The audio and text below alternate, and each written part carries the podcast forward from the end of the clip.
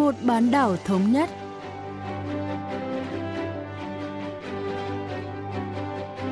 Thanh Hảo xin kính chào quý vị và các bạn. Mời quý vị và các bạn cùng theo dõi chương mục Vì một bán đảo thống nhất của Đài Phát thanh Quốc tế Hàn Quốc KBS World Radio.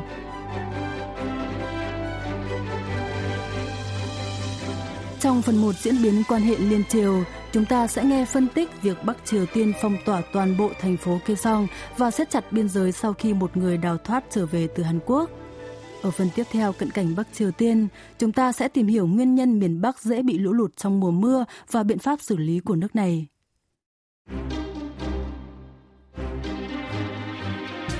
Bắc Triều Tiên cho biết đã phong tỏa hoàn toàn thành phố biên giới Kaesong từ ngày 24 tháng 7. Hãng thông tấn Trung ương Triều Tiên KCNA hôm 26 tháng 7 đưa tin, một người miền Bắc đào thoát sang Hàn Quốc 3 năm trước đây đã vượt biên trái phép về thành phố biên giới Kaesong ngày 19 tháng 7. Người này bị nghi nhiễm COVID-19 nên miền Bắc đã phong tỏa toàn thành phố và tuyên bố tình trạng khẩn cấp. Nhà bình luận chính trị Choi Young-il cho biết thêm. 20대 남성 김모 씨입니다.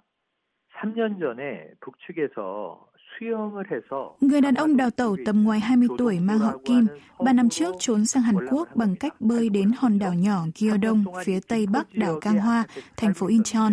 Anh này tái định cư ở Hàn Quốc và sống ở vùng Gimpo trong 3 năm.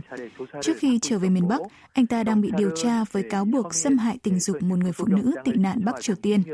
Khoảng 2 giờ sáng 18 tháng 7, anh này đến Wolgot, đảo Gang Hoa bằng taxi.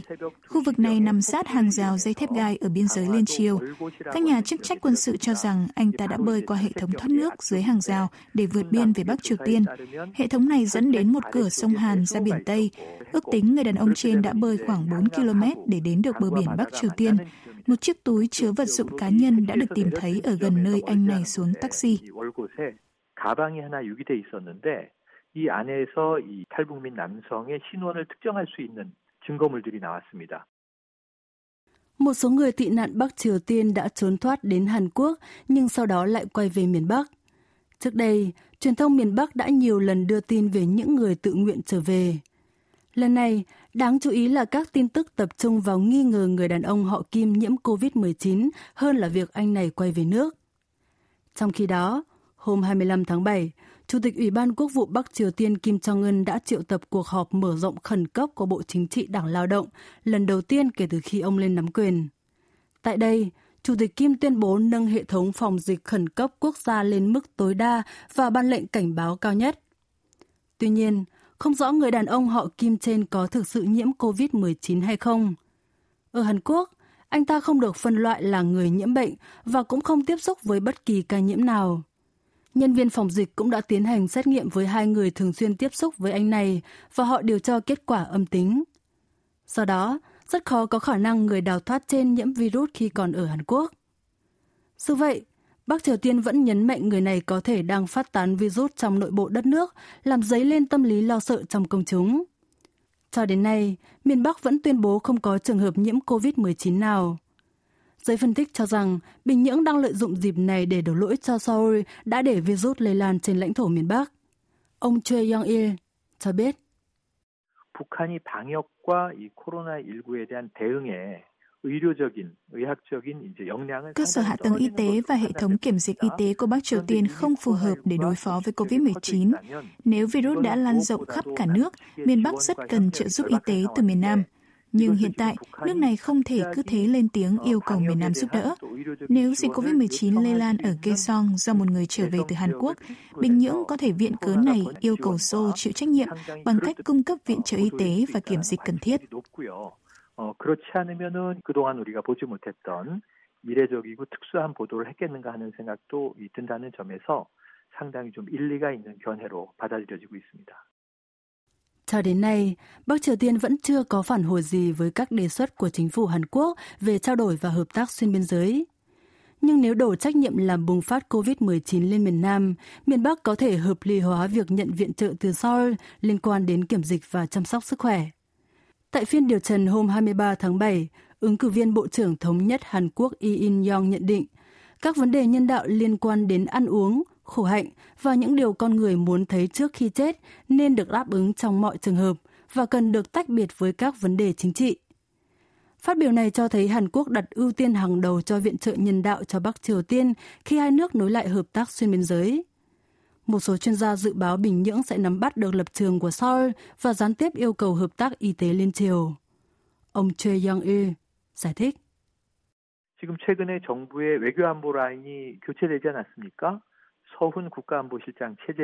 Gần đây, Hàn Quốc đã bổ nhiệm đội hình ngoại giao và an ninh mới.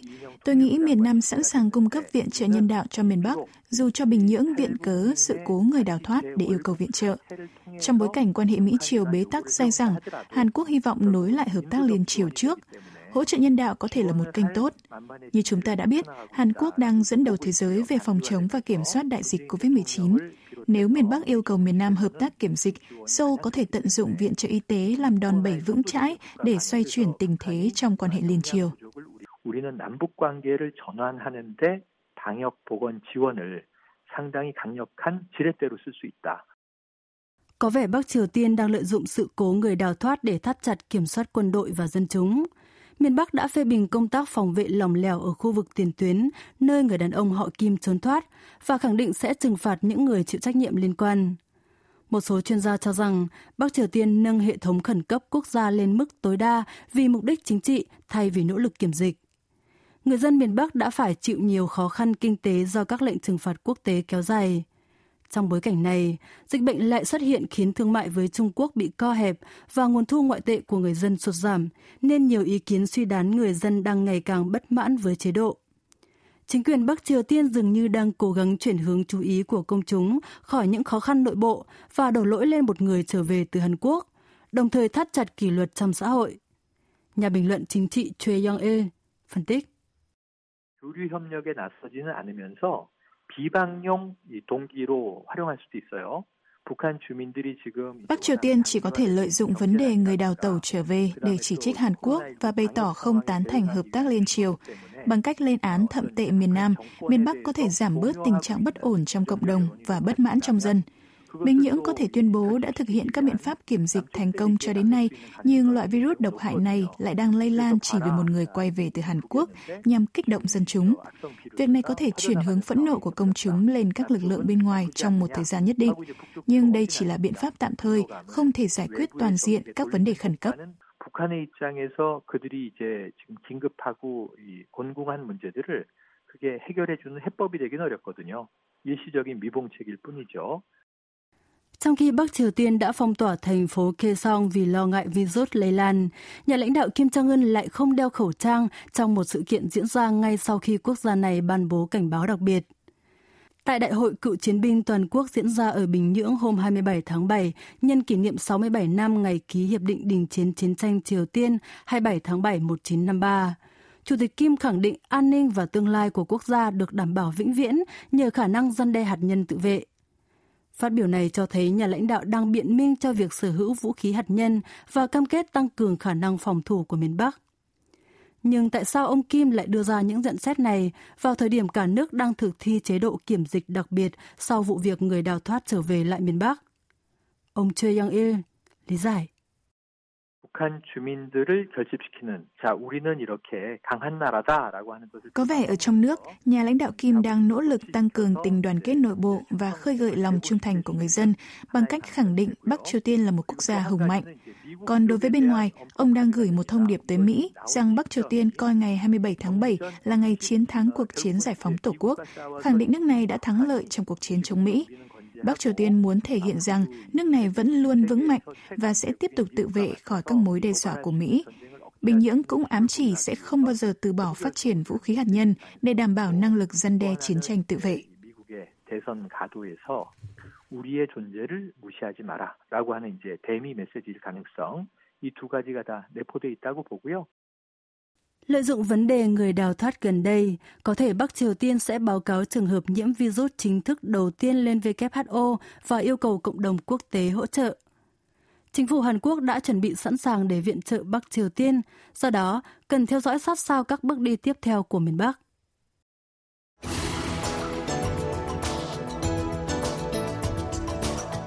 Mùa mưa Hàn Quốc đã bắt đầu từ cuối tháng 6, dự kiến sẽ bước vào giai đoạn cuối trong tuần này, nhưng vẫn cần đề phòng những trận mưa lớn. Còn tình hình ở Bắc Triều Tiên thì sao? Trong mùa mưa năm nay, các hãng truyền thông Bắc Triều Tiên đưa bản tin dự báo thời tiết mỗi ngày và liên tục nhấn mạnh các biện pháp phòng chống lũ lụt trên toàn quốc. Cả nước đang dồn lực đối phó với các trận mưa lớn, thường gây thiệt hại nặng nề cho ngành nông nghiệp. Hôm nay, chúng ta sẽ tìm hiểu về thiệt hại lũ lụt trong mùa mưa ở Bắc Triều Tiên và các biện pháp đối phó của quốc gia này cùng bà Kang Mi Chin, phóng viên người miền Bắc đào thoát tại tờ báo trực tuyến Daily NK, Seoul. 북한 노동신문과 조선중앙 TV를 통해서 이제 수해 대비의 중요성을 강조. Các phương tiện truyền thông nhà nước Bắc Triều Tiên như báo Lao động và Đài truyền hình Trung ương Bắc Triều Tiên đã nhấn mạnh sự cần thiết của công tác chuẩn bị khắc phục thiệt hại lũ lụt gần đây. Được biết, nước này đã sửa chữa các bờ sông và hồ chứa nước gần các con sông, đồng thời gia cố các bờ tường ngăn sóng biển. Cụ thể, truyền thông miền Bắc giới thiệu các dự án đang triển khai tại thành phố Sariwon, tỉnh Bắc Hoang He, nơi chịu ảnh hưởng nặng nề bởi cơn bão năm ngoái, nhằm bảo vệ an toàn cho nhà cửa, công trình công cộng và công viên trong mùa mưa. Các báo nhấn mạnh phải bảo vệ đất nông nghiệp và cây trồng trong mưa lớn, lưu ý rằng những nỗ lực này sẽ quyết định sản lượng nông nghiệp năm nay người dân địa phương cũng được huy động để xây dựng kè ngăn sông suối tràn nước, làm việc theo ca vào buổi sáng và buổi chiều.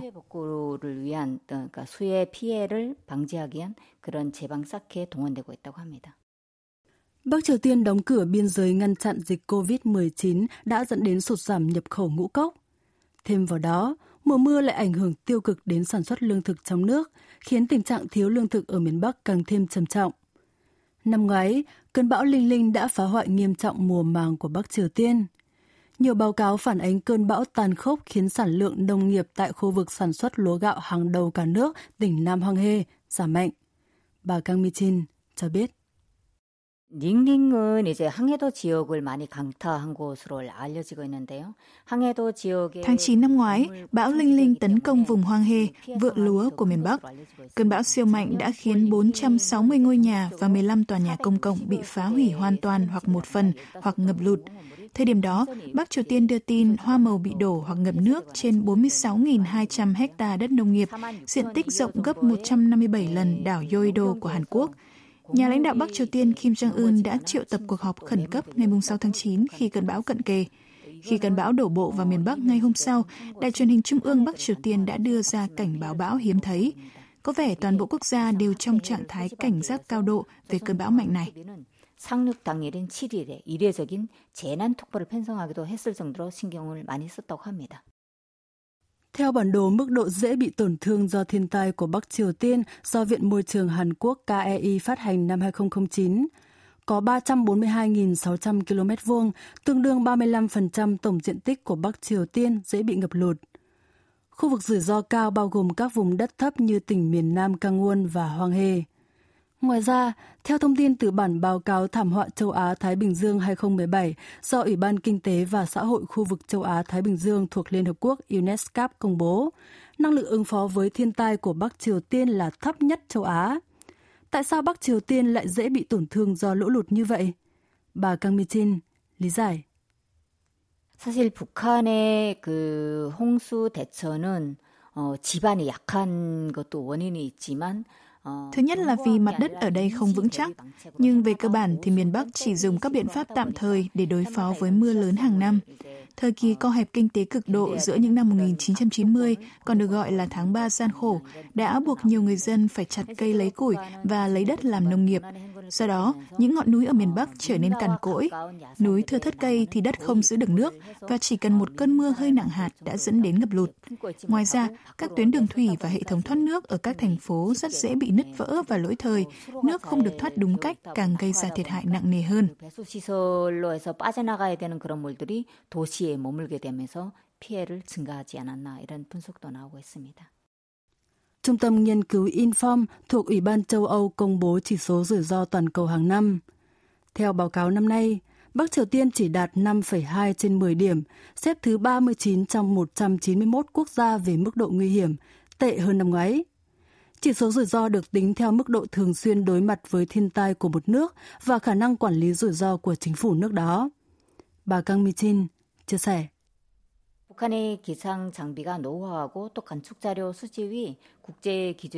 Một số ý kiến chỉ ra rằng Bắc Triều Tiên thiếu khả năng dự báo thời tiết vì thiết bị khí tượng đã cũ và các phương pháp thu thập dữ liệu quan sát không đáp ứng tiêu chuẩn quốc tế. Ở miền Bắc, các quận, thành phố và tỉnh đều có trạm khí tượng riêng, nhưng họ thường xuyên dự báo thời tiết không chính xác do thiết bị không phù hợp. Tôi đã từng sống ở tỉnh Ryanggang và người dân ở đây thường phải dựa vào dự báo thời tiết của tỉnh Bắc Hamgyong lân cận. Vì thông tin thời tiết khu vực chúng tôi ở hầu hết đều sai lệch.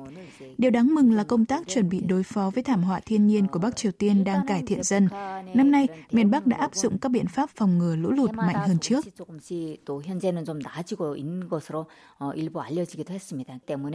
음, 올해 같은 경우는 좀더 강력하게 일찍 이제 수해 대비에 나선 것으로 알려지고 있습니다. Giới phân tích nhấn mạnh hai miền Nam Bắc cần hợp tác để ngăn chặn và ứng phó với các thảm họa tự nhiên như hạn hán, lũ lụt cũng như các bệnh truyền nhiễm. Tương tự hai miền Đông Đức và Tây Đức đã nhất trí về các hướng dẫn quản lý thảm họa chung trước khi đạt được thống nhất hòa bình. Theo cách đó, các chuyên gia kêu gọi Hàn Quốc và Bắc Triều Tiên tiếp tục nỗ lực hợp tác kiểm soát thảm họa trong khuôn khổ các lệnh trừng phạt quốc tế lên Bắc Triều Tiên. Bà Kang mi chin phân tích. 북한은 이제 뭐 해마다 이런 수해를 받아왔기 때문에 주민들은 이제 당연히 Cư dân Bắc Triều Tiên coi thiệt hại lũ lụt hàng năm là đương nhiên. Miền Bắc thực sự thiếu công nghệ và nguồn lực. Công nghệ tiên tiến của Hàn Quốc có thể được tận dụng để triển khai các biện pháp hiệu quả hơn, giúp người dân miền Bắc không còn phải hứng chịu thiệt hại nặng nề từ lũ lụt và hạn hán. Nếu Bắc Triều Tiên quan tâm đến thương mại khí thải carbon, hai miền có thể tăng cường hợp tác về quyền phát thải carbon. Bình Nhưỡng cũng có thể trình đề xuất lên Quỹ khí hậu xanh thuộc Liên Hợp Quốc trụ sở tại Songdo, Incheon để được hỗ trợ về các chương trình hợp tác với Hàn Quốc trong các lĩnh vực nông nghiệp và tài nguyên nước. 녹색 기후 기금에 북한이 제안서를 제출해서 농업과 수자원 협력 사업을 지원하는 그런 방안도 참고했으면 좋겠습니다.